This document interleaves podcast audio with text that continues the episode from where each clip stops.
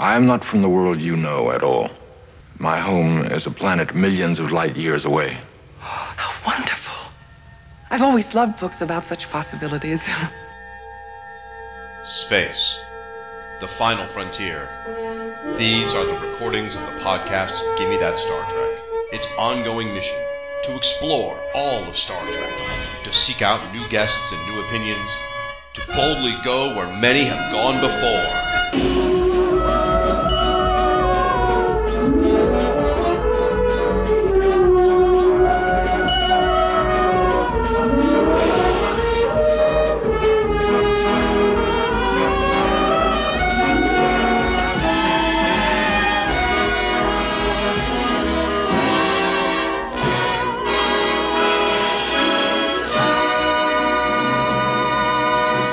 Welcome to episode 54 of Gimme That Star Trek, a proud member of the Fire and Water Podcast Network. I'm your host, Tiscoid, and if you're a Fire and Water Patreon supporter at a certain level, you can suggest a show. And this is, in fact, a suggestion from Corey Musa, who wanted us to do a show about two Star Trek novels, Yesterday's Sun and Time for Yesterday. This one's for you, Corey, and we're calling the episode Son of Spock for reasons that will soon be made clear if you haven't read the books already. My guest for this away mission has to be a fan of Star Trek's extra canon, so we welcome back to the show the one and only Irredeemable Shag. Hi, Shag. Hey, Siskoid. Thanks for having me back. Although, to be fair, I am on every single episode. Everyone. I do feel like, though, now that this is my third, full appearance, I feel like there should be a new extra set of questions, prove your metal kind of questions, and I'm afraid you're not ready for me with that, are you? Can I at least get, an extra set of gold braids for my, my part of my wrist kind of thing? You want to be a commander at this point? Yeah! Sure.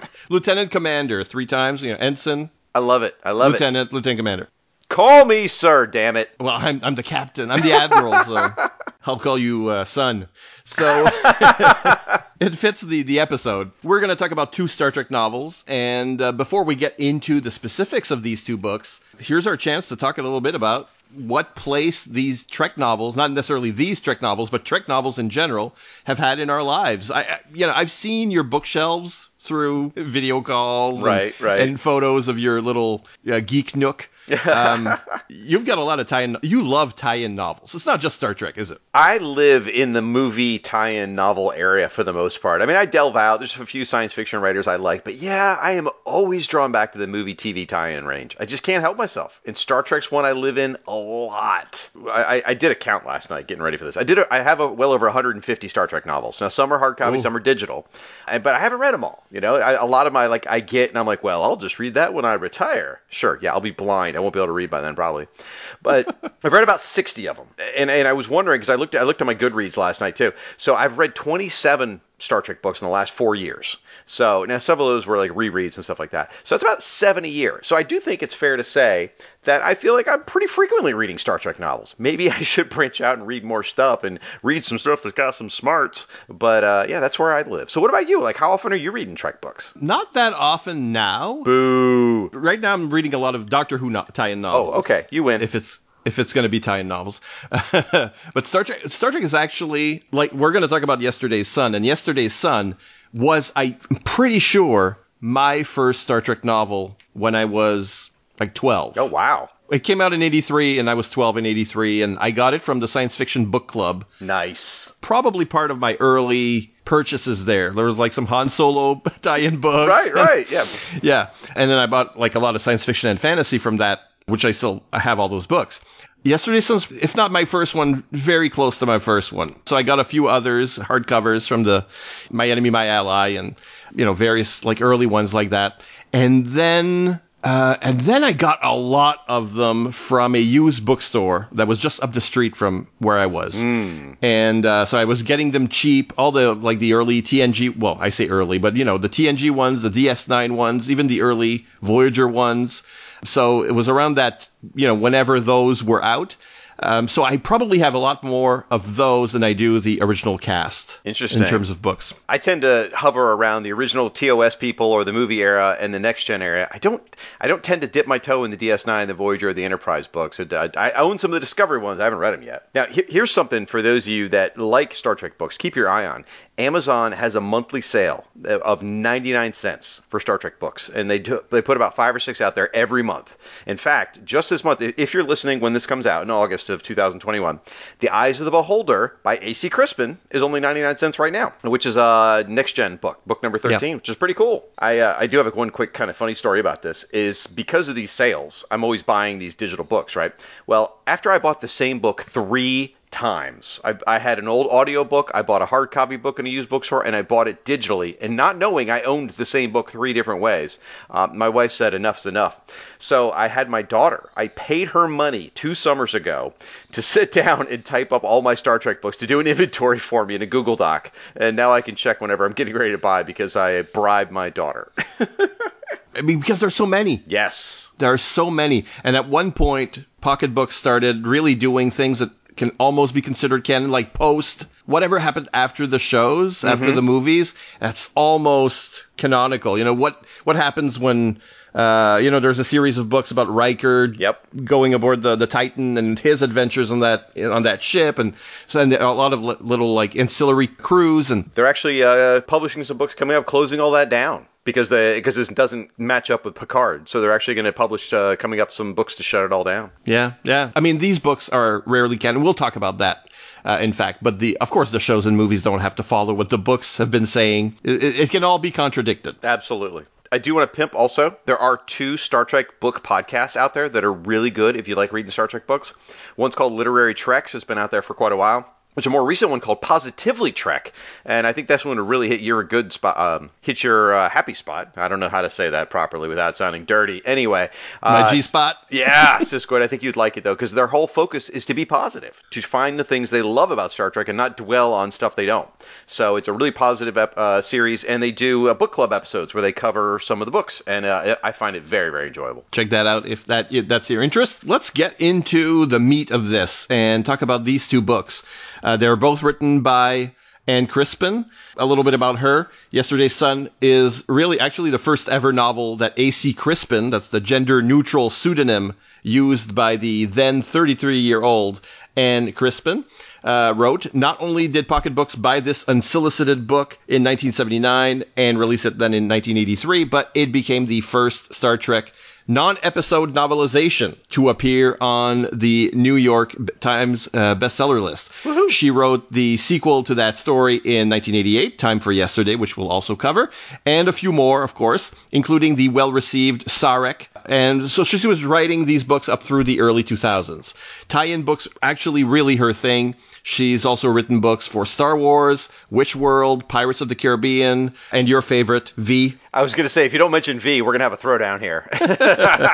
And in the 90s, she wrote her own original young adult series called Starbridge. She lost a battle with cancer in 2013, aged 63. The Yesterday Saga novels do remain her best-remembered books. Yeah. No, you're right. You're right about that. Now, for me, this was actually my first A.C. Crispin Trek novel. I've read lots of her V books, as you mentioned, and you know, and stuff like that. But I had never read one of her Trek books. For somehow, I just never got around to it. And I did find it interesting. In the beginning here, there's an introduction by Howard Weinstein. Yes. And he's introducing A.C. Crispin to everyone. And it's funny for me, and maybe I just have a warped perspective again because of my love for her writing the V books, but I feel like she became a bigger name than him in science fiction writing.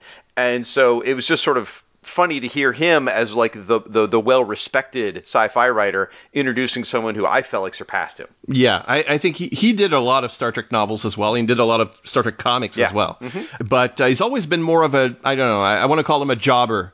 You know, like he does the job, he's a very straightforward author, but I don't know, she got to play with the toys in a way that he never did. Well, he got to write one of the animated series episodes, if I remember right. I think that's where he made his bones. He was like 17 or something. Yeah, you know, it's a story young. Like that. Yeah. But you're right. She got to play with the bigger toys. You're absolutely right. And for me, this version that I'm reading is, you mentioned book club. So do you still have your book club hardcover edition? Yep. Oh, so we're both reading the hardcover. That's interesting because everyone out, you know, not everyone, but most people out there had the softcover because that's the way it was mostly released. But mine is also a book club edition that I got actually when I was in a Half-Price Books. I bought it when I was with Professor Allen, actually. Awesome. For you, this was a first read. Yeah, because I usually hang out in the Ds when I'm reading Star Trek. So the Diane Duanes, the Diane Careys, the Peter Davids. So I was 1 letter too late to read the Crispins.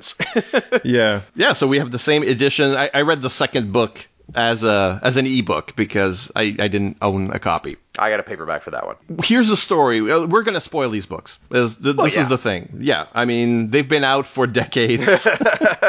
You are unlikely to read them at this point, or stop now, go out and read a couple books, and then come back. It's all up to you. They're worth reading. So if you haven't, take the time. We wouldn't be talking about it if it wasn't worth it. We're not going to spoil every little bit. So, wait a year, forget everything you heard here, and read them.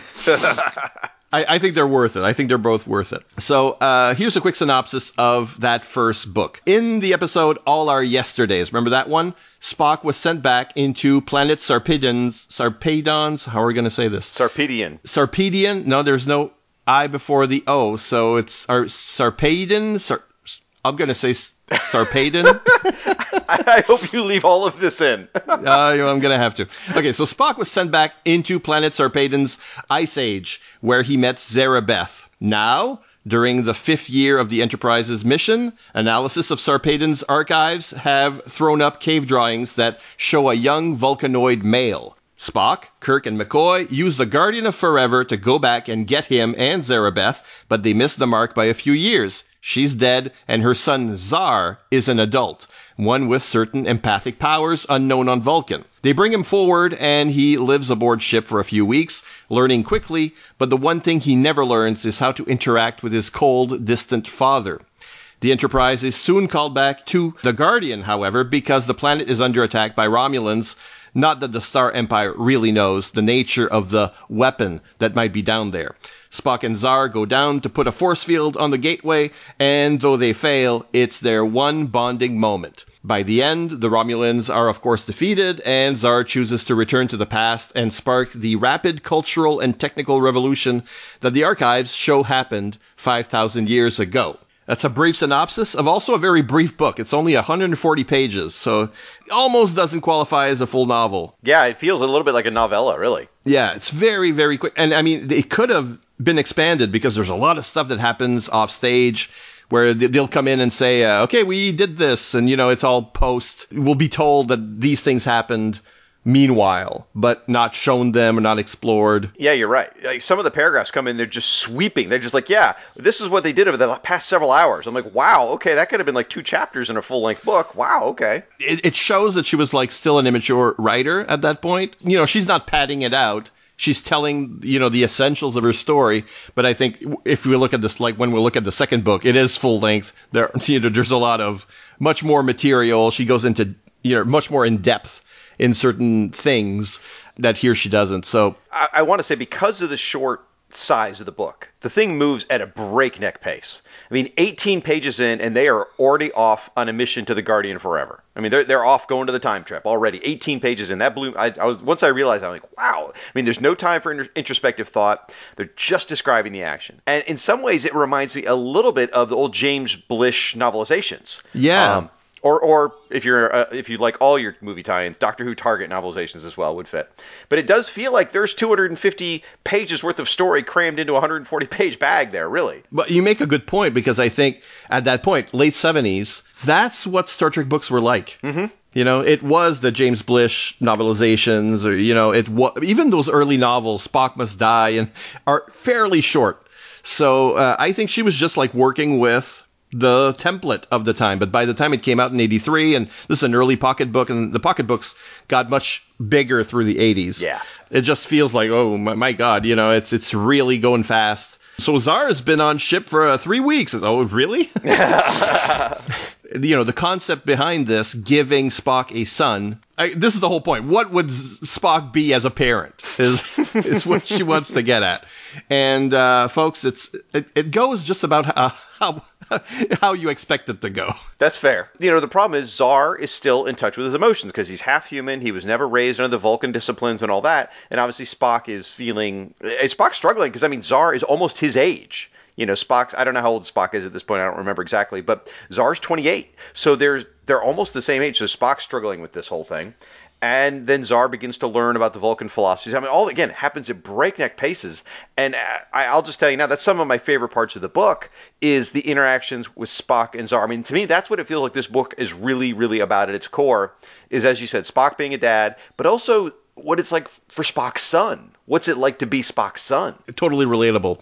Oh, gosh. Okay.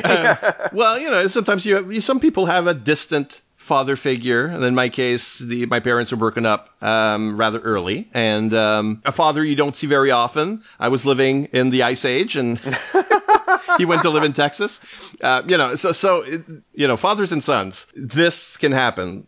You don't need to have a Vulcan parent in the mix. That's fair. That's necessarily. Fair. But what's interesting, actually, is that McCoy becomes a father figure in this. I think McCoy has a great role in this book. Like, Kirk is there, but he's not. We think of the top three are usually being catered to. Like, Kirk isn't being catered to as much as the other two. And McCoy becomes the empathic father figure. One's the father and one's the father figure, I guess is one way to say it. Now, do you think McCoy was compensating because of his relationship with his daughter? Well, they mention it, and I think that is a thing. And we'll see in the second book, which happens later, that now Kirk is thinking about David because that's been revealed, in our timeline.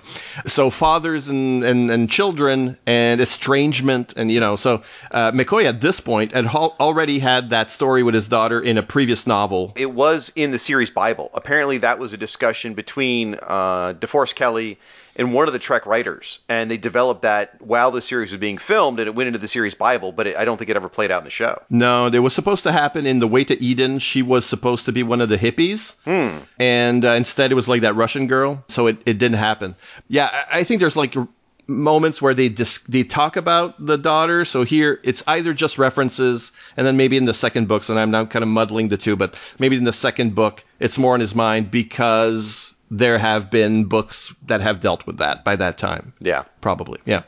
But yeah, so I love McCoy in this. And I also want to say how much I like how Crispin gives Uhura stuff to do. Well, I noticed that more in the second book than this first book. I read these so fast together, I'm having sort of the same blurring together sort of thing. Remind me what Uhura was doing in the first book. Well, in the first book, you can't do much because there's just 140 pages. Yeah, that's true. Yeah.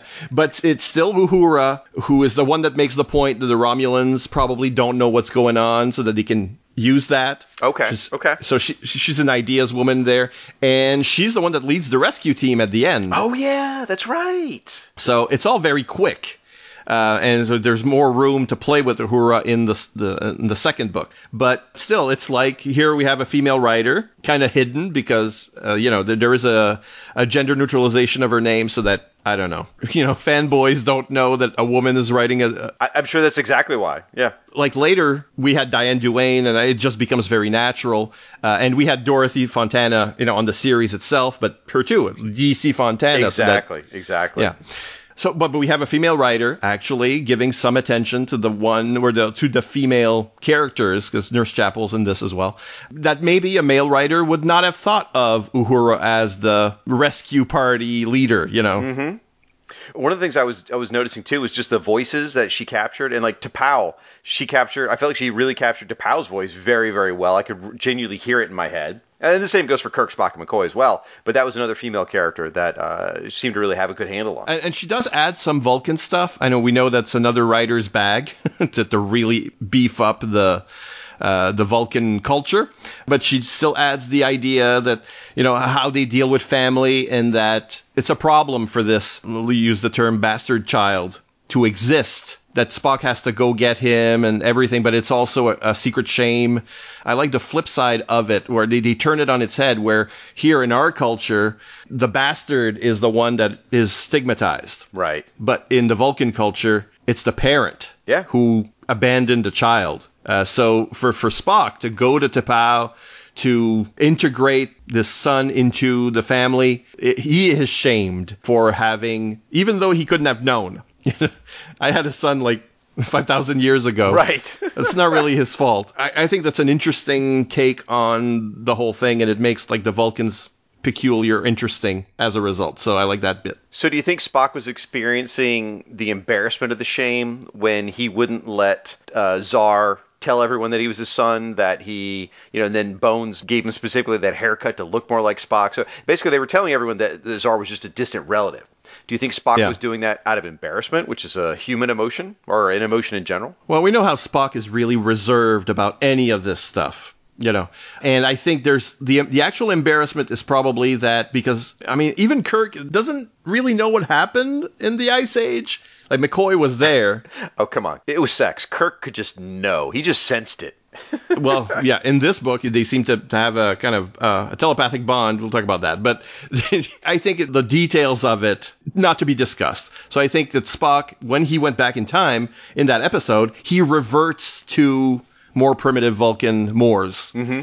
Like, somehow there's a telepathic field in the universe, and 5,000 years ago, I don't know, Vulcans are barbaric, so he feels kind of barbaric as a result. However this is happening, I think that's the embarrassment, that he lost control. Oh, and every time he's lost control, he's been embarrassed about it. That makes sense, yep. But then it's like, how do we explain this? And we're not supposed to go to the Guardian of Forever. Nobody's supposed to know what's down there on Gateway, so they can't really discuss it with the crew. Only the people that have been on the planet's surface know, and they keep bringing the same characters there because those are the characters already in the know, mm-hmm. and we don't have to make anyone else, you know, sign confidentiality agreements.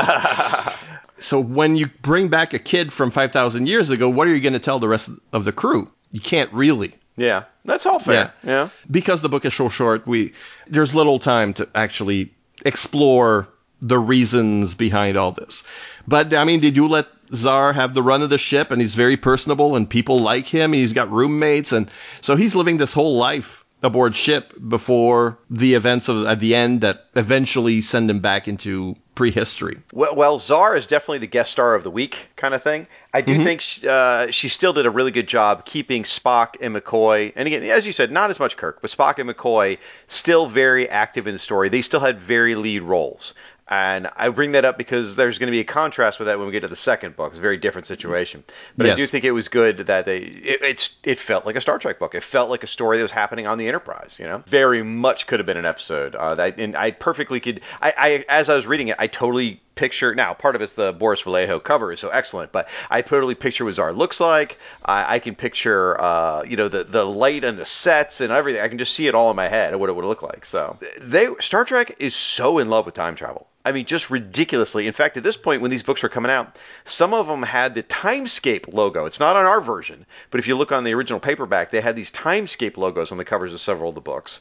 And I don't know what that particular branding was about, but man, time travel's all over Star Trek. Yeah, eventually it becomes a crutch. Yep. And there's much too much of it. And it's still true today. I mean, there's a lot of it still today. Yeah. Discovery's guilty of that. One of the things is it's a sequel to All Our Yesterdays. It's sort of a sequel to City on the Edge of Forever because we return to the Guardian. And then the Romulans show up, and the Romulan in charge used to be the sub-commander in the Enterprise incident. Mm-hmm. So it's a third sequel. And there's a lot of references to other ones as well, too, throughout the book. I mean, there is a question as to whether this is too many references. I mean, what are the chances? It's a Romulan we know. Continuity versus fanwang, and where's the line? And this is it, right here. So I say the Zarabeth stuff with All Our Yesterdays is fine. Guardian of Forever is actually, I think, a fairly clever usage in this book. It was Sub-Commander Tal's appearance that made me go, boom, there it is. That's the line we've crossed. We're now into fan wank. Yeah. That was too far for me. What about you? Well, yes, but I think before that, there is a mention that there's one thing she does that I kind of agree with. I think, oh, this is clever. The episode, All Our Yesterdays, said that Spock and McCoy were thrown back to 5,000 years before. Mm-hmm. So 5,000 years ago, it was an ice age where people dressed in skins only 5,000 years ago. But in the present, they've got time travel. So it's like, that's a very short turnaround. Okay. What she does is to say that, well, eventually it's because Czar goes back and Czar will usher in, you know, he's learned so much about the present day, which is the 23rd century, that he's going to use that knowledge to boost the culture. Like, suddenly they're going to go through the Bronze Age and much quicker, the Iron Age. And so in 5,000 years, they can get from cavemen to time travel, essentially, because he's going to seed so much of the technology. So I thought that was clever. What is not so clever is when they say, oh, of course, Zar went back and he's going to create the culture. Did you never wonder why Zarabeth spoke English? And I thought, okay, that's a step too far. That we need an explanation as to why Zarabeth spoke English in that episode. Oh, it's because Zar learns English on the Enterprise, or... I mean, it's a time loop because he already spoke English because his mom spoke English. Like, that's nonsense. They use the universal translator everywhere else. It's not, I don't remember a mention of Spock or Bones' universal translator not working 5,000 years ago. Exactly. So that's the explanation that we have and don't. So we don't need somebody saying, oh, well, Zar's gonna, like Sarpeidon's people speak English because Zar seeded English 5,000 years ago. If you seed English 5,000 years ago, 5,000 years later, it's not English anymore. I'm sorry. That's true. I don't like it when they... I mean, there is the bring in too much from past episodes, but there's the let's explain something that normally is never explained and doesn't need explanation. Right. That to me is just always a step too far. It's like, I don't think we needed that little bit of continuity to fix a problem that is not actually a problem. So that one bugged me. But of course, Tal showing up and he's like one of the... like three named Romulans, right? In the whole universe series that they know, and they look, there he is. Yeah, I mean, it gives a motive to want to take revenge on Kirk or Spock, you know? Okay, but it's I don't know. It was not necessary. It could have been any Romulan. It did not add anything to the story that it was Tal. It really didn't. I do want to compliment Anne for a couple different things. She established some more onboard life of what it was like living on the Enterprise. She talked about performances and plays and raunchy ballads all about Kirk. I love that kind of stuff. I love it when you hear about what the day-to-day life of living on the Enterprise is like in between the big adventures. So that made me... I really enjoyed that. And then speaking to the fast pace of the book, there was one scene at the end. Actually, this is not a compliment. This is a little bit of a criticism. Everything is fast-paced. And then the very end, Zar and Spock have to hide on the planet from the Romulans. And they're hiding for like hours. Like they'll like, you know, like how much 12 hours. Yeah. How much time do we have? 12 hours. And then like a couple paragraphs later, how much time do we have? 4 hours. Like, seriously? They just sat in a hole for that long? And it seemed like a contrast to the whole rest of the thing, which was super fast-paced. Well, this kind of brings me to, I wanted us to nominate for each book to nominate a moment, a favorite tidbit, a favorite moment, a favorite line, a favorite character, whatever. That bit where they're stuck for like 12 hours in a hole on the planet actually contains my favorite bit, or the bit I want to nominate. Okay. I mean, it's slightly ridiculous, but it's the bit where Spock has the birds and the bees conversation with Zar. They talk about Ponfar, and obviously that Zar is not going to go through that because living in the past, he's not part of that, you know, whatever that telepathic minefield that is Vulcanity. But it is a birds and the bees conversation. It is the talk between the dad and the son, even though the son is now an adult. And beyond just that little moment that made me smile, otherwise, this is their moment of bonding. Like being in that hole for 12 hours, Finally, there's a closeness and there's a respect and there's a, okay, now I understand more from where you're coming from moment. So I feel like slowing it down at that moment and giving Spock and Zar an actual, like, it's all been very cold and harsh, and, you know, Spock's been putting him through his paces and criticizing him continually, and learn this, and it's that father trope where you're sitting at the table and, you know, and going, what did you learn at school today? And, you know, yes. It feels very, very smothering, you know, with academia, because Spock doesn't know how to interact any other way. And in that hole on the planet, that's the moment where he can drop his guard, where, you know, so I like that moment is given time to breathe a little bit. Is that the same time where Spock explains the whole bastard thing? Because at some point, Zar understands that, like, a light bulb goes off for Zar at that point. If this were an episode, we'd want that at the 40, 45-minute mark. Yep. Yeah. What was your favorite bit that you would have liked to nominate? Well, I'll tell you, in general, what I really loved about the story was all of those bits, the parts you were just talking about, where Spock was being the tough dad at the dinner table, all those awkward moments where Czar was trying to be emotional as dad, he wasn't getting it. That's the stuff I found juiciest in the book. But if I was going to nominate one moment, and by the way, this is why I can never be on the Mirror Factory, because I'm terrible at keeping track of bits and quotes and stuff. I actually had to cheat and look on Memory Alpha for one. But this is a great quote. It's when they're getting ready to go to the Guardian of Forever for the first time, and Spock and Kirk have been approved to go on this mission. And McCoy shows up and basically blackmails them into going on the mission. Spock has a quote here. He goes, "Taking into account Dr. McCoy's predictable penchant for rushing in where angels fear to tread, I reasoned he would attempt with this. There's usually a logical pattern to the good doctor's illogical pattern." And of course McCoy says, "Why, you pointed-eared ungrateful!" And it cuts off. But I love that bit where Spock plans for McCoy to be a pain in the ass. And he actually works it into his plan and has already gotten approval for McCoy to go, even though McCoy they never planned on taking him. He knew that McCoy would weasel his way in. So I loved that part in the book. So if I had to pick one moment, that was the part that made me laugh. And it felt like, again, it felt very genuine with their voices. I could totally see that sort of 1960s delivery and style work really well. My next section here is called Pocket Book Weirdness, because these books obviously are just off the canon, and sometimes we'll establish things that then the shows or the movies just can't cash those checks, basically, right. Or it's just because it's a book and because you don't know that there's going to be another movie, you introduce things that work well in a book that would never work on screen with the level of technology of the time or whatever. So there is some pocketbook weirdness, and I'd like us to discuss some of these. I mean, one of the biggest, probably for me in this, is an early moment where Spock and Kirk have a telepathic moment. Without talking, Kirk kind of hears the thoughts of, they've been in a mind meld before. And so from then on or something, Kirk can kind of hear Spock's thoughts. That's how it's played. They talk about that telepathic bond as the reason how Kirk suddenly knows what's happening with Spock at the beginning of the book. Well, then from this moment on, they should have a telepathic bond through all the movies, right? They should. And stuff like the Romulans have, project a cloaking device on the planet so that I'm not even sure how to picture it. But well, it also didn't make sense because they bring Czar because Czar could sense the other Romulans, even though the cloaking device is there. Yeah. But he's describing stuff besides the Romulans. I mean, he's saying he can see everything. So it's like, well, wait a minute. I thought he could only sense the Romulans. How's he sensing everything? Okay, well, whatever. Just go with it. It's a book. All right, fair enough. Yeah. So stuff like that is kind of weird. And as far as the book cover that we have, it's probably just artistic license. But it looks like if this is supposed to be the 5-year mission, then Spock is actually wearing a movie uniform.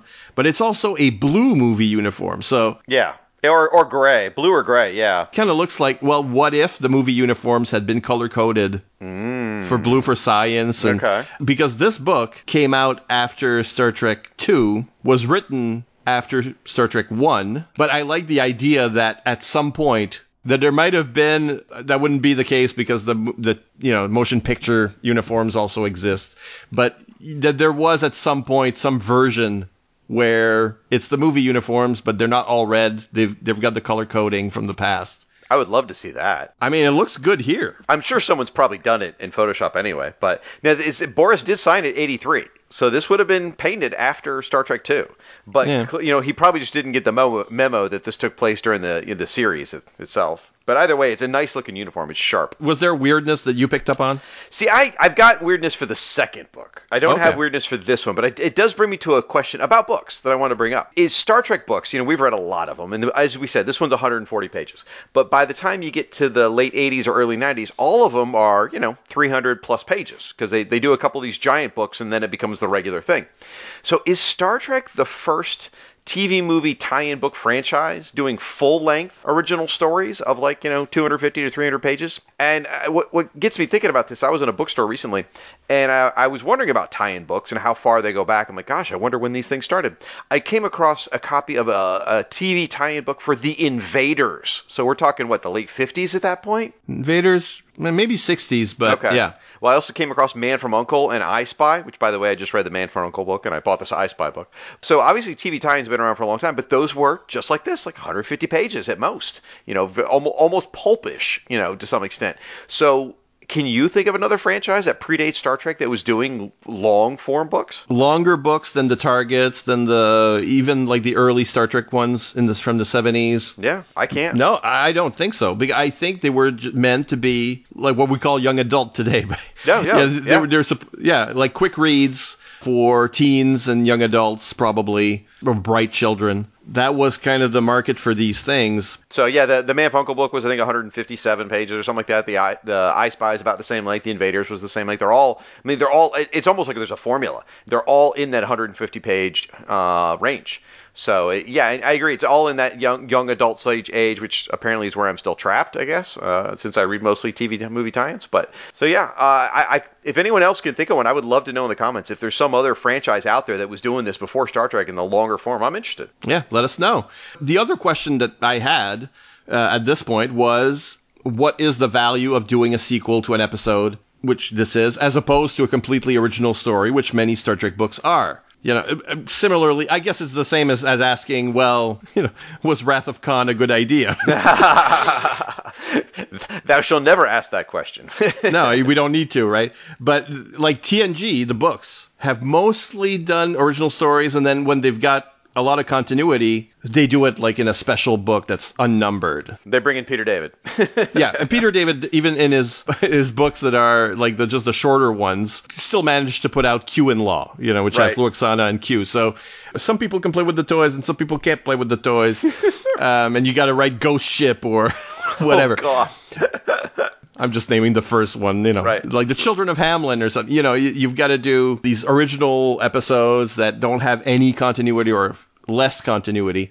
But then if there's going to be a lot of continuity, let's say what the relationship between Trelane and Q are, you know, that's going to be in a special book. Right. That's what TNG's been doing or had been doing for TOS. That's also true eventually, but this is like an early example of full-on continuity. Let's do sequels to episodes in the normal range with a shorter book. So did you feel like it worked? I think so. To me, if all the books were sequels to past episodes, I don't think I'd like that. Okay. Because then it takes away what's special about it when you do it.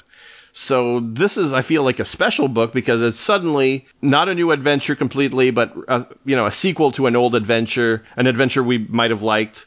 I think All Our Yesterdays is one of the only good episodes of the third season.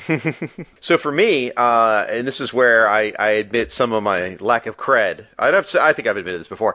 I actually haven't seen every episode of TOS. In fact, I don't even know if I've seen half of them. I probably have, but I don't remember. If I did, you know, it would have been 30 plus years ago. So I don't remember All Our Yesterdays at all. I had to go watch the episode before I read the book. No recollection of the story whatsoever. I mean, certainly, you know, some of it looks familiar, but I'm like, okay, well, just did I see some of the pictures on the trading cards? I don't know.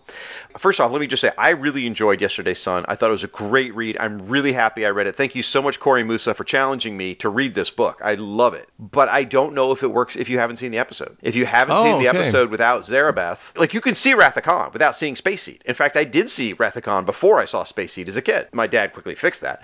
But yeah, I without seeing all our yesterdays and remembering, I don't know if this book works. There's a lot of stuff that they just assume you know about Zarabeth. I mean, they briefly explain it, but you don't get the real feeling for it. There's Zarabeth. There's the Guardian of Forever. Imagine you've never seen the show.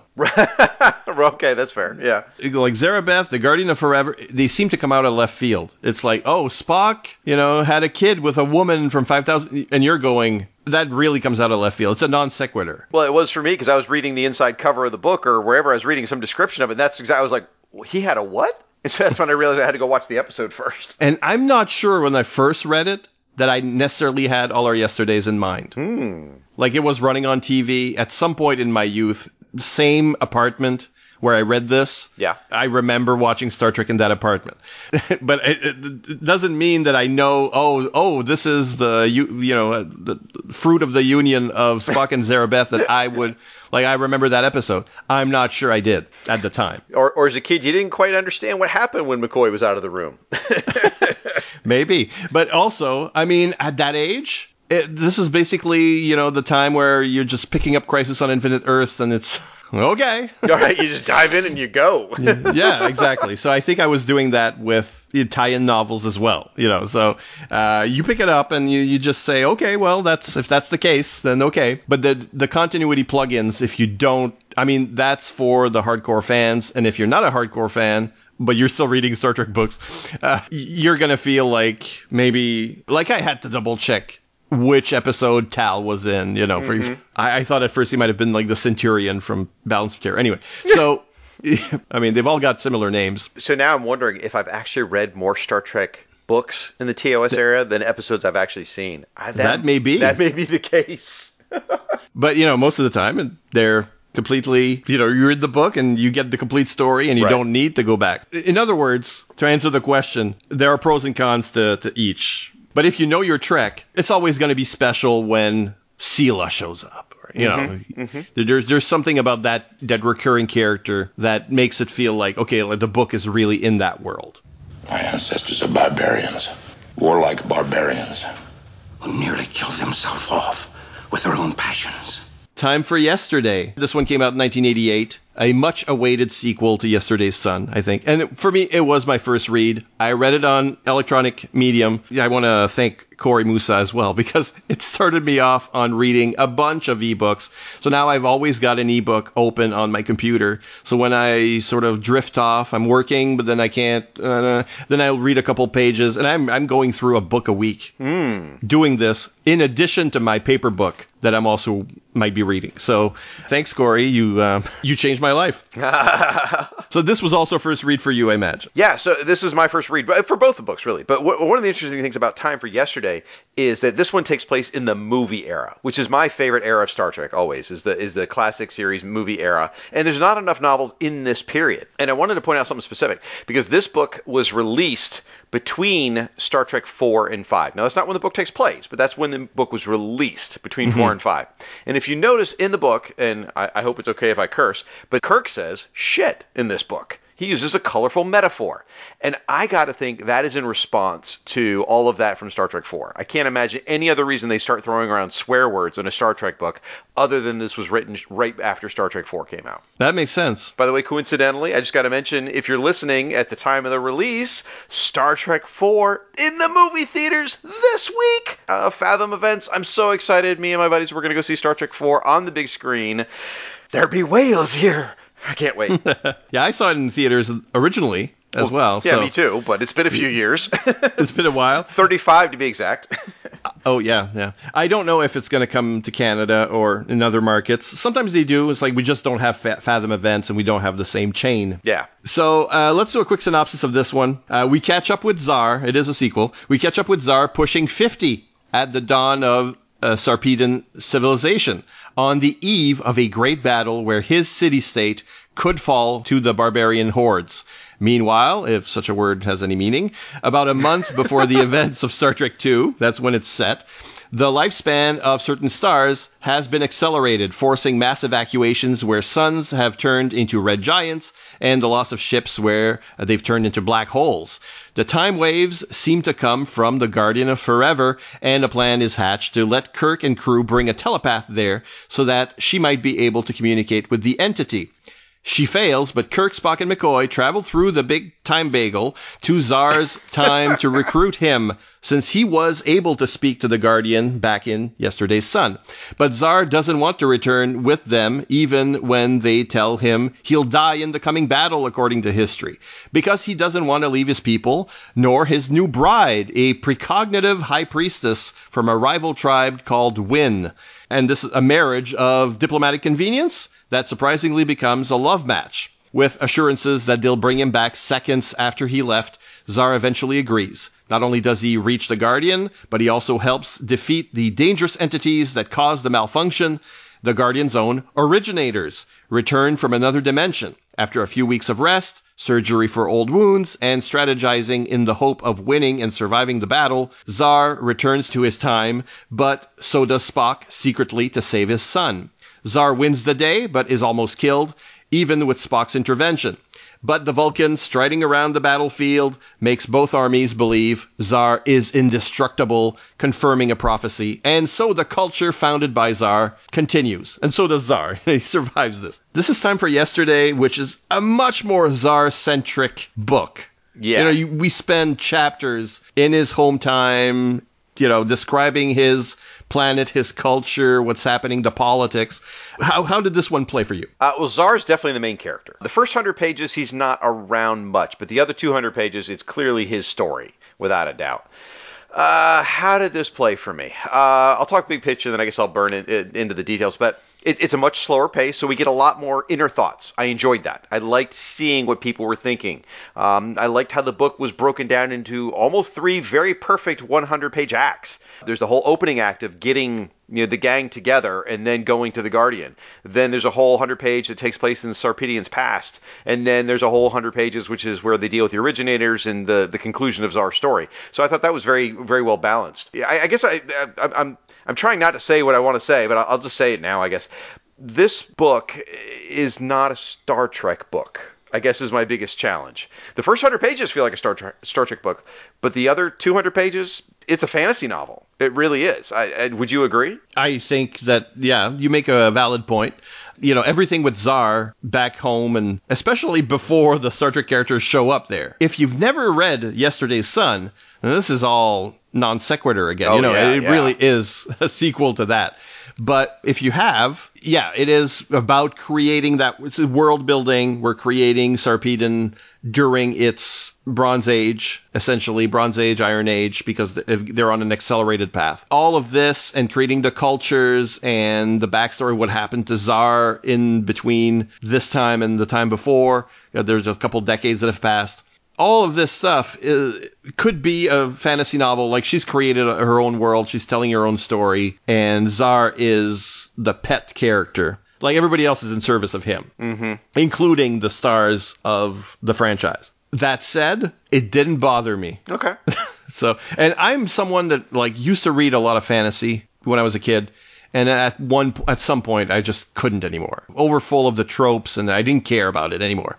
And today, I can't read fantasy. I have trouble. But this, because of the Star Trek connection, because I already knew Tsar, because I kind of cared for him as a character, and through this book, and maybe it is what you're talking about, the interior thoughts, but I really, really, I'm going to use the words fell in love with Tsar and with Wynn, those two characters, and I just wanted to follow their story. Whether the Trek cast was in it or not. All right. Well, then that means the book did its job. Because, I mean, she's clearly trying to write a Tsar book, not a Star Trek book. And if she made you fall in love... Now, I was shipping them. I liked them as a couple. And I don't want to be clear. I didn't hate this book or anything. I've just got some criticisms. And I think they're not unreasonable to discuss.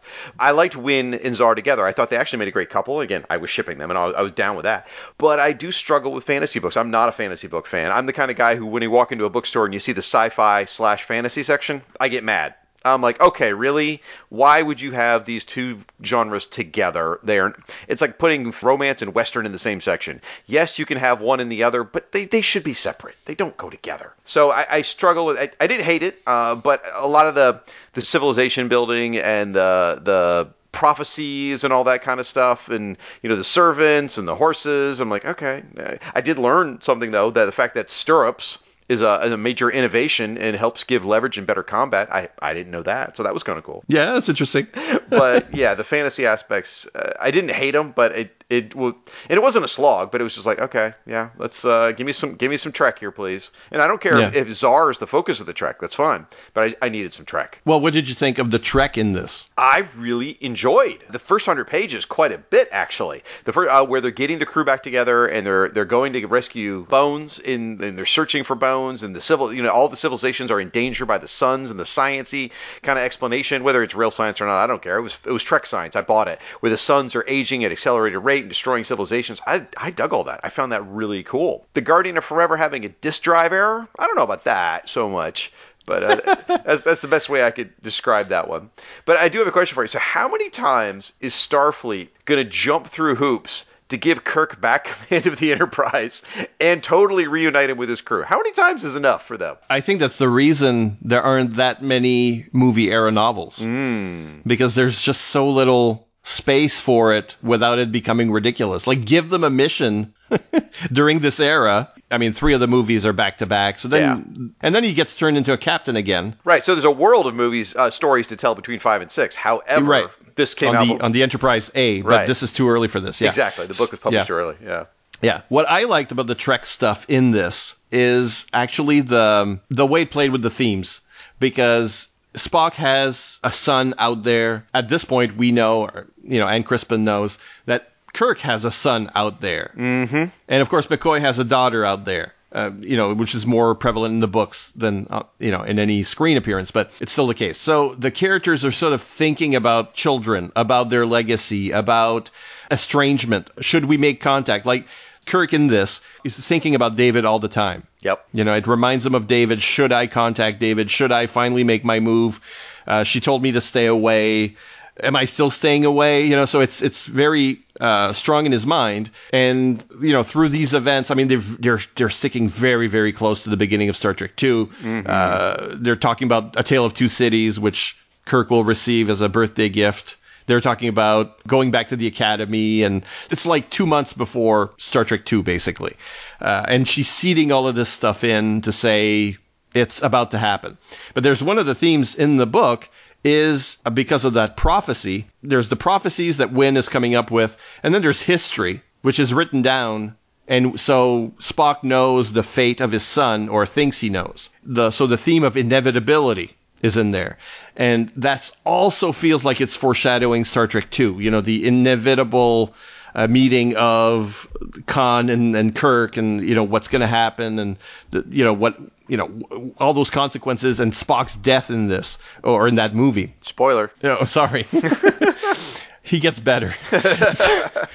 But all of that, we're forecasting Zar's death, and then Spock has like mortality on his mind, and so when he goes at the end of Star Trek II, when he goes to that chamber, is he thinking of Zar? We might be asking that question. So, because if it happened, if we say it happened, then there's like this context where these guys are maybe feeling more mortal because they have grown children, because, so I like how she uses that to put thoughts in their minds, Definitely the legacy concept that's throughout the book, and the feeling the age in that regard, and did they do the right thing as parents? I love that aspect of it. That's a very good point. Because Zar is going to go to his death happily. Yes. So that's where I'm thinking, okay, well, when Spock makes that choice in a couple months. I do have to wonder whether you're finding something in there that might not have been in the book. I think it's in the book because it was written post Star Trek II. Okay. So when she has Zar accept his fate, that is a mirror of Spock accepting his fate. Okay. Accepting the sacrifice that he must make later. And we get that sort of theme also with the strange telepath that they bring in, the kangaroo alien. Right. And that's where Uhura gets a role in this book. That's where I was talking about a little bit earlier. This is the stuff I really liked, where Uhura got a chance to have a role in the story that was... And this felt Star Trek, Uhura having this role with this character. Yeah, so she helps midwife, basically. These aliens have three genders. One of the genders is... a carrier of the fetuses, of the babies, and sort of delivers them, but then they have to be in a telepathic field at the time, and they make a point that Uhura is very empathic. She's the most empathic person. I love, for Spock and Uhura shippers. Again, Spock is very, very admires Uhura greatly, for qualities that he does not have, which is her empathy. He's very personal with her too. He's calling her by her first name throughout the whole thing. You can feel there's a connection there. Yeah, and in the movie era, they're much more personal amongst themselves. That's true. So it's not necessarily just like a shipping thing. But yeah, so she's very important to the story to save those babies and save that character. But also, it's also about children and what your responsibility towards them.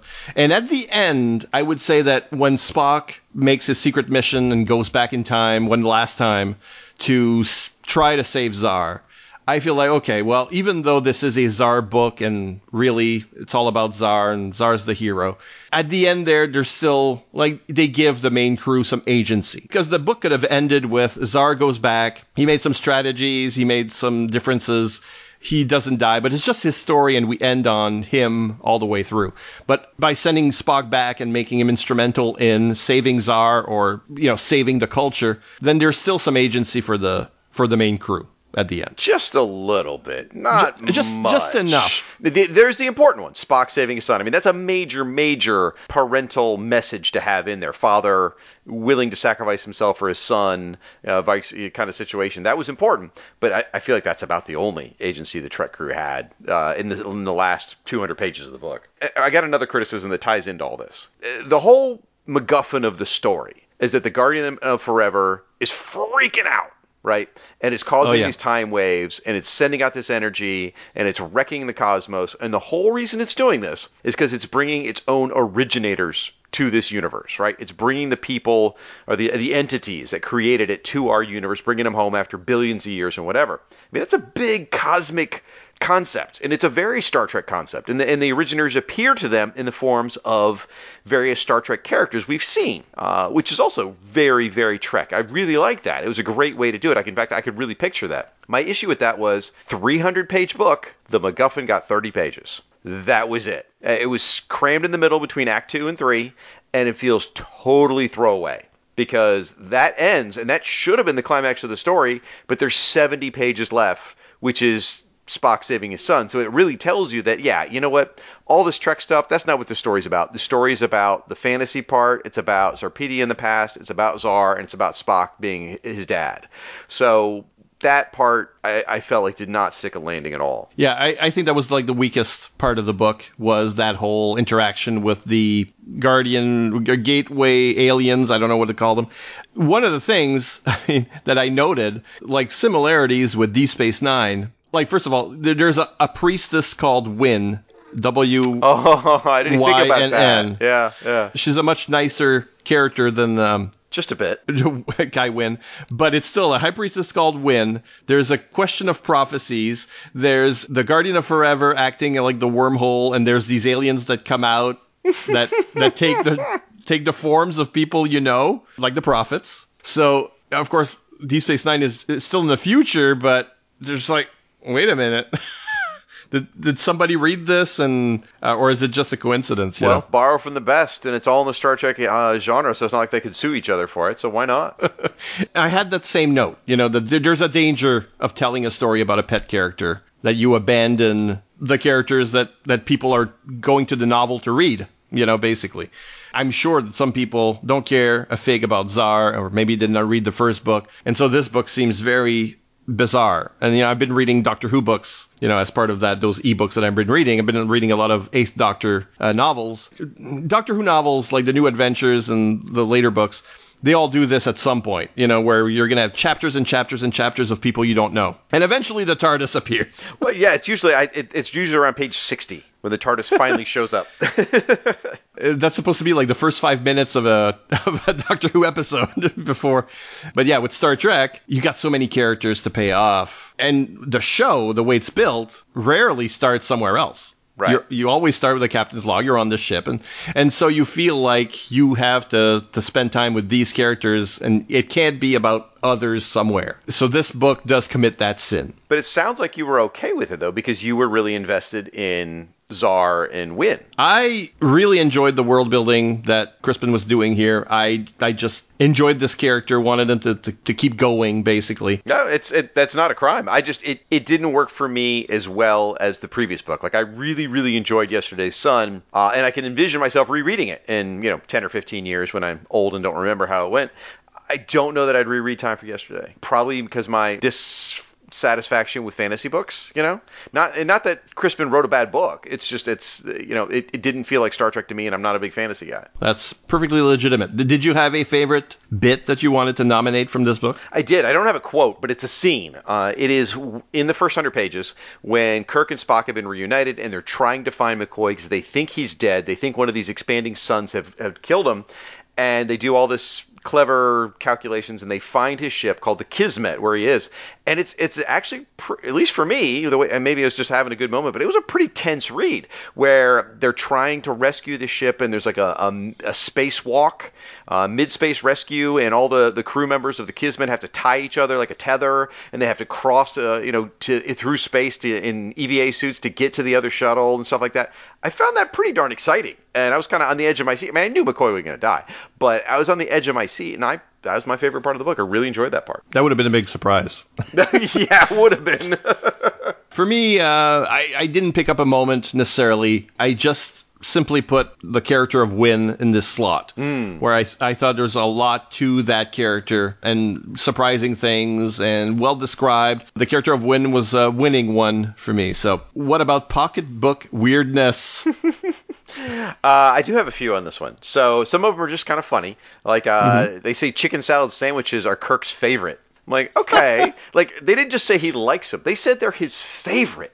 And I'm like, that's a pretty big thing to pay off with, at this point, what, a 25-year-old franchise or 20-year-old franchise at this point when the book was written. I'm like, okay, if you really want to specifically say that, that's fine. Then A.C. Crispin, or it could have been her friend Robert Greenberger, who she did credit in the beginning as saying thank you.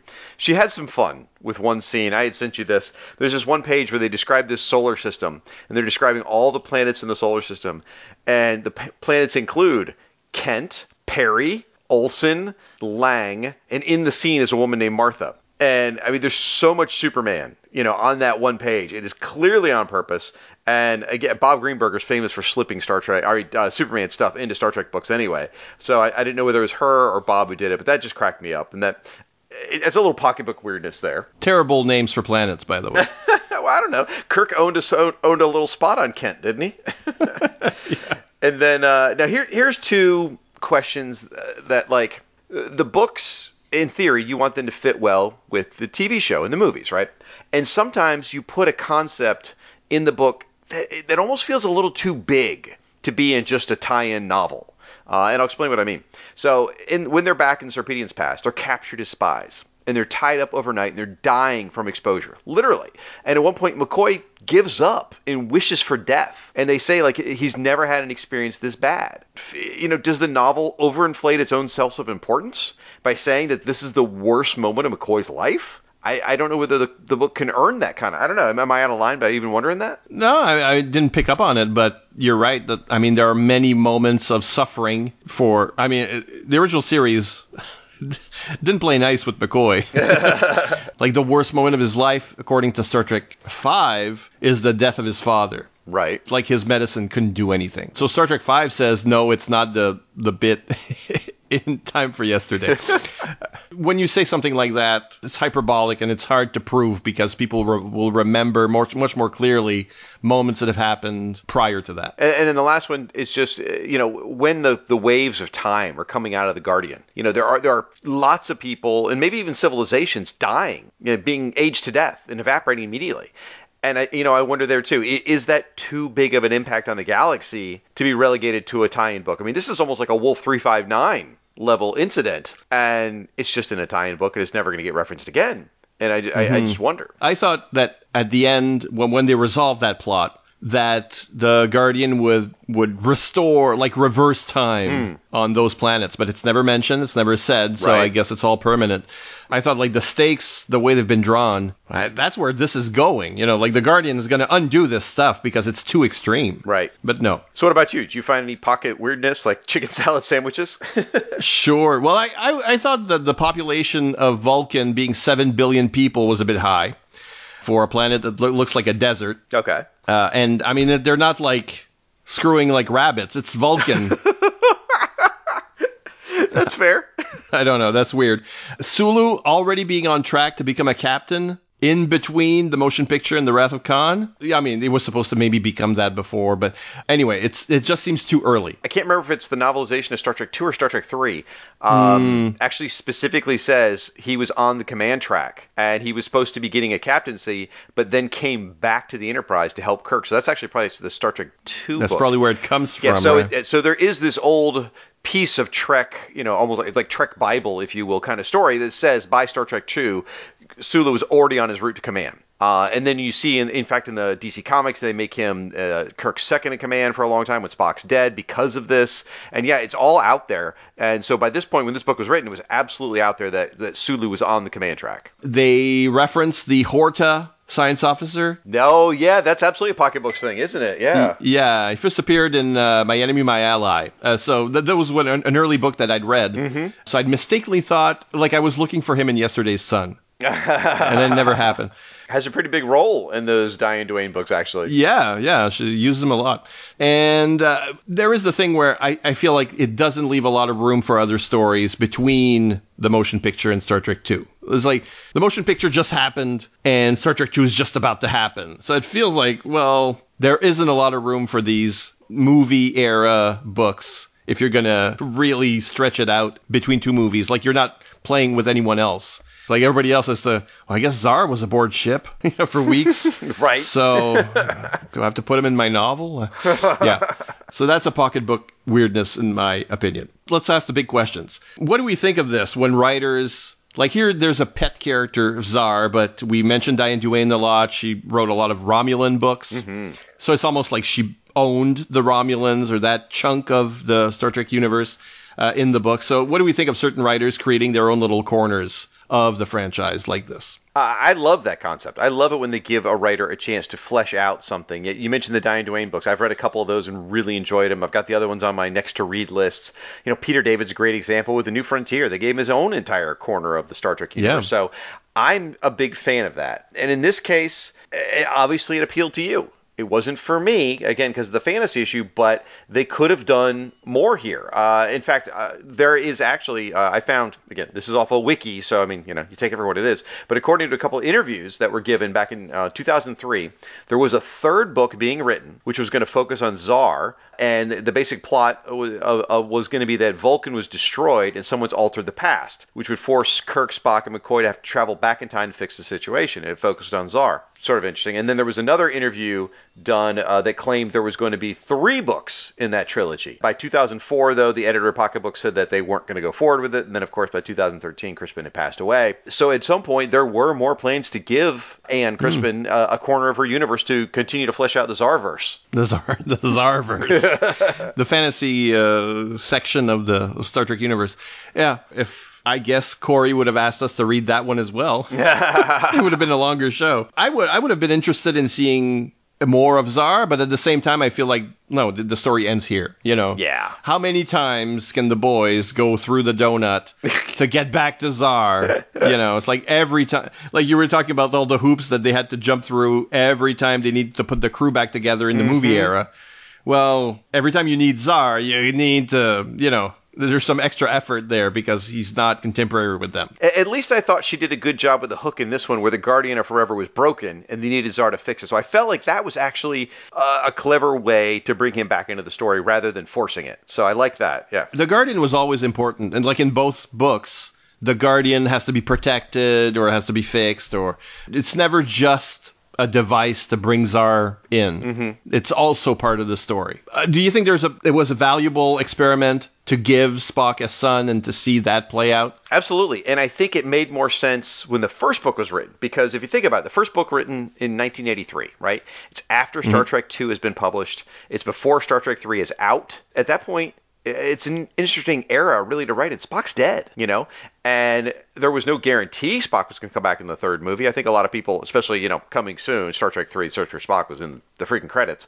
But either way, people thought Spock was dead. So what a great chance to flesh out the backstory of a character when you're thinking maybe that character's never going to progress forward because he's dead. Mm-hmm. So I think giving Spock a son was a great chance to really explore Spock further and show other angles of him. I don't know that the value's still there when you get to Time for Yesterday, but you did get a really, like you said, they really used it quite well to set up Spock's own death. So it works from that aspect too. What about you? Do you think there's value in giving Spock a son? Anytime you want to bring emotional context to Spock, that's going to be an interesting story. And most of the popular episodes of the original series, many of them had that component. Like if Spock fell in love, showed emotion. That was in the favorite episodes. Yeah. Okay. You know, so doing this, I think, is totally in that bracket. I mean, it's the same thing you do with Data. Like, Data is dating. Okay, that's an interesting idea.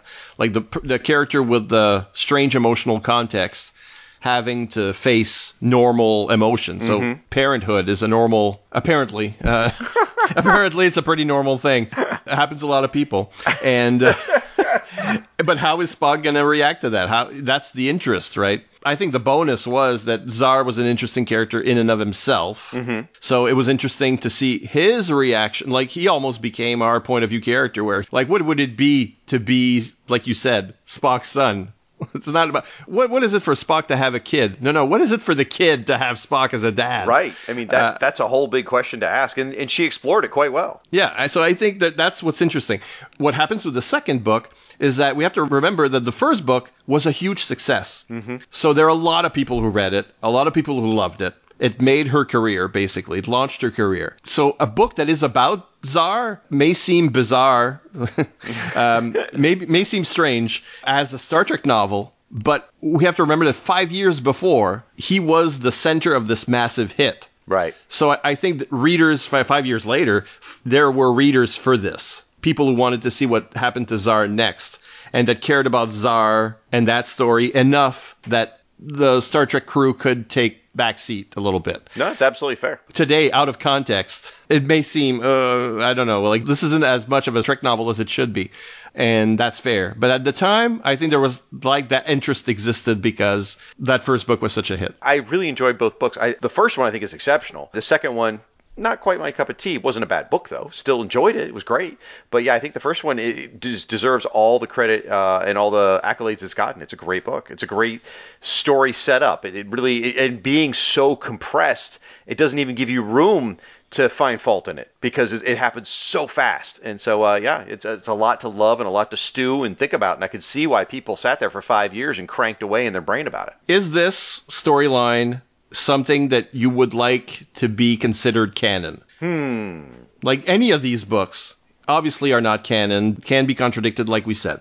But there are moments where you'd say when you read a book, it doesn't have to be these, where you think, well, I wish this was actually true, or from now on, this is in my mind when I'm watching the show. And in the show, they don't mention it, but they don't contradict it either. So I'm taking it as, yeah, this happened. And we all make our own canons, you know, for each of these franchises. Head canon, absolutely. And it's all fair game. Would you imagine this? Would you have liked it to be a filmed episode? Would you want this to be in the canon? Or is it a little too fanish, a little too... So the first book, absolutely, I can envision it. I mentioned earlier, exactly as an episode. I can see the sets, I can see the lighting, I can see the whole thing as an episode. The second one, I struggle, even with where they branch out in like Star Trek 5 and Star Trek 6, where you see a lot more on set, out in the wilderness kind of filming. I still struggle to picture the second one being filmed. So I think the first one would fit very neatly into season 3 or season 4. Would have worked great visually, or I guess season 5, forgive me. But it would have worked great on screen. As far as my headcanon goes, I think for me, I'm going to walk away that Spock has a son in my headcanon. I'm going to walk away that Zar's his son, and they had those interactions in the first book, and they had the interactions in the second book. I probably won't dwell on the second book as much, other than Spock saving his son at the end. But I think that, yeah, in my headcanon, I totally see that Spock had a son, and I believe the connection between them. I feel like today, in the Discovery era, this is almost more canonical than it was back then. Because now we've seen a younger Spock who has been proven to be very secretive about family, about not mentioning these kinds of things, never mentioning Michael Burnham as part of the family. Vulcan family is a very private affair, and it's even more private than we thought, by Discovery's time. So that there is a son out there that he never references. It's the same way that, Kirk never references David before he shows up. Right. So we're not privy to any moments where they discuss this among themselves, and they probably don't discuss it, and Spock is a very private person. It's not like he ever mentioned his foster sisters. Right. So, yeah. So it almost makes more sense in the context of that version of Spock. And we've seen the Guardian in Discovery as well. And that Guardian, I feel, connects more to the broken Guardian and the originators in a way. It's like when you look at Carl, the Guardian in the Discovery. I love that, by the way. I love that. There is a, you know, it's like, okay, well, then if he's manifesting as a person, it's like he's learned the tricks of the originators. You know, it feels more like, okay, this is more true now than it was when it was written. So I like to keep this sort of headcanon. This is one of those stories that I can imagine, I like to imagine, did happen, that Spock really did have a son as well. You can't say that of every book. I wouldn't say this one gets contradicted exactly, you know, across the years. So it can stay in our headcanon. No problem. Fair enough. And that brings us to the end of the show, Shag.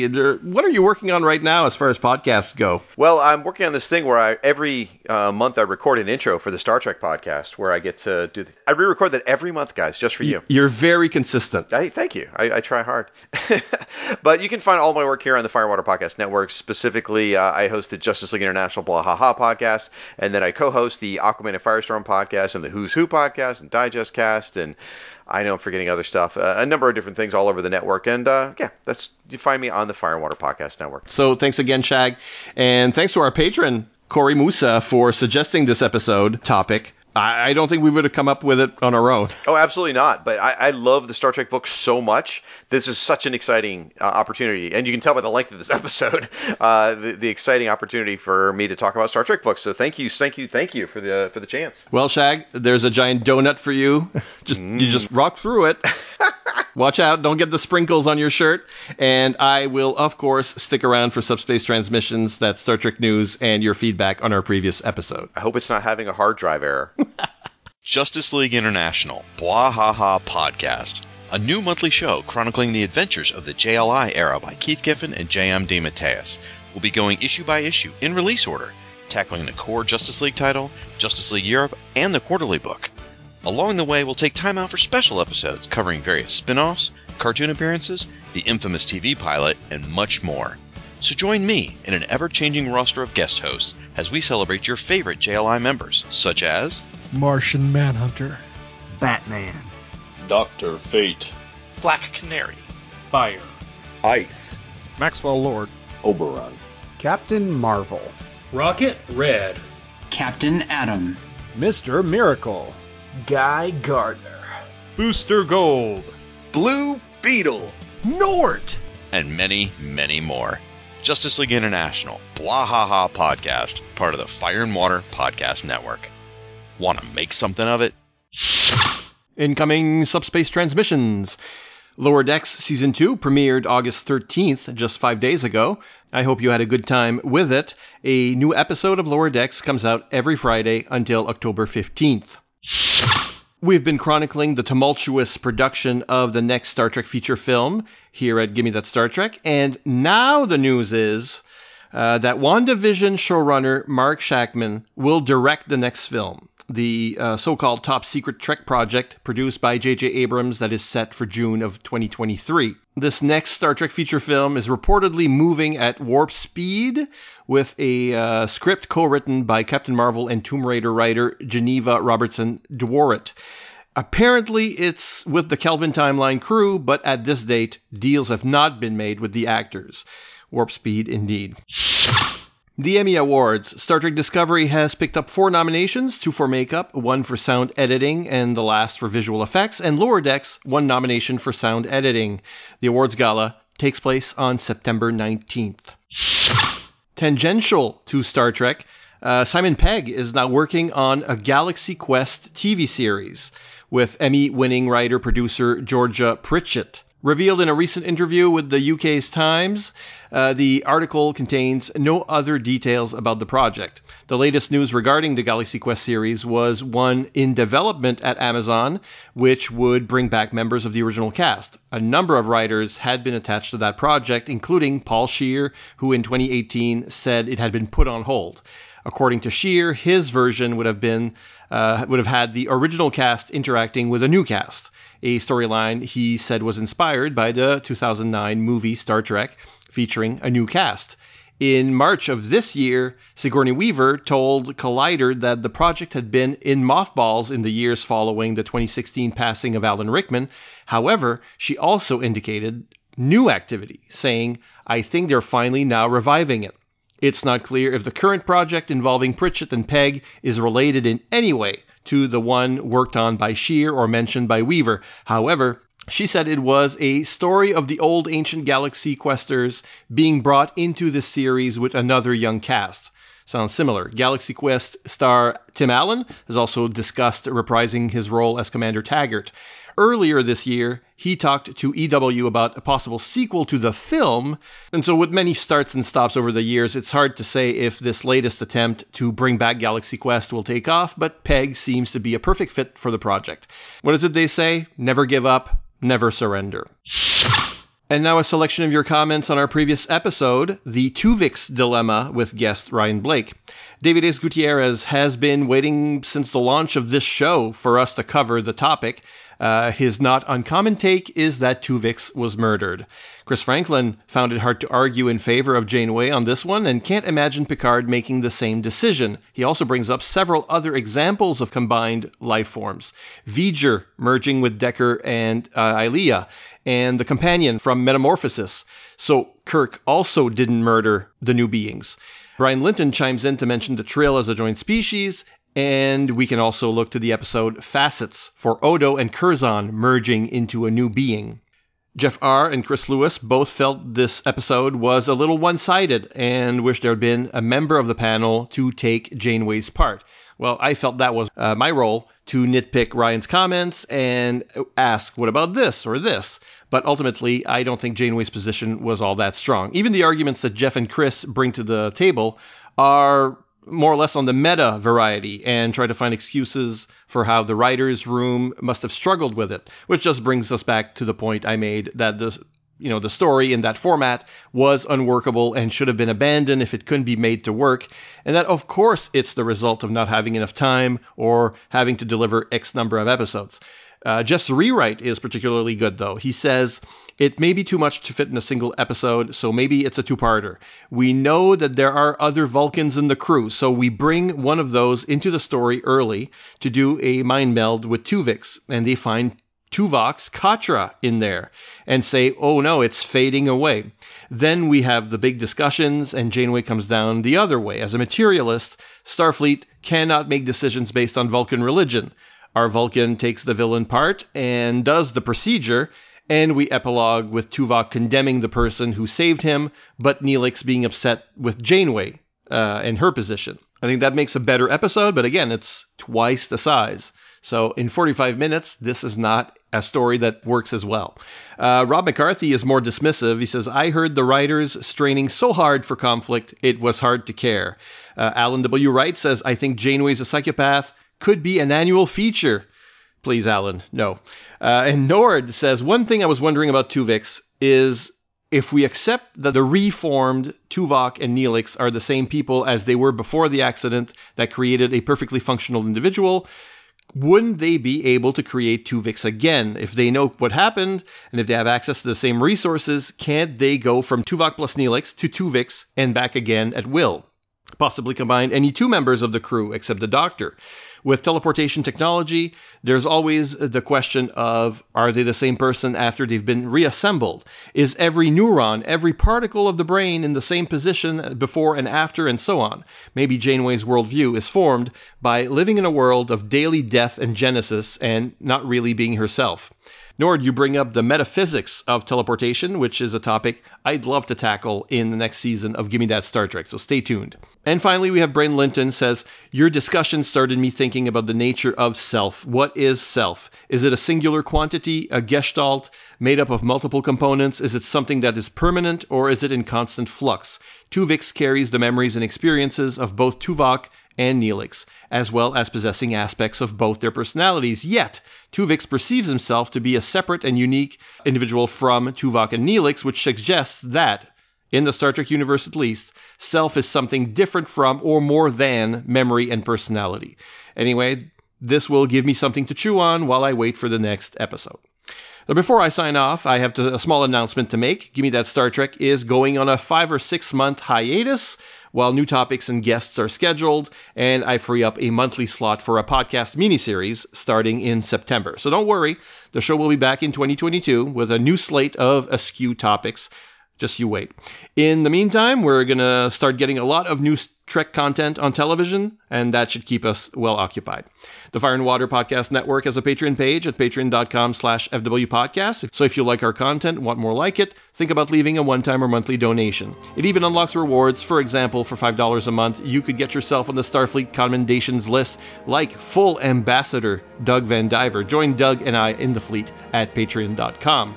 And as usual, let me remind you that you too can leave comments at fireandwaterpodcast.com or on the Fire and Water Facebook page, on Twitter, where we are FW Podcast. You can also follow the show on Spotify. So until the next episode, this is Siskoid reminding you to go boldly.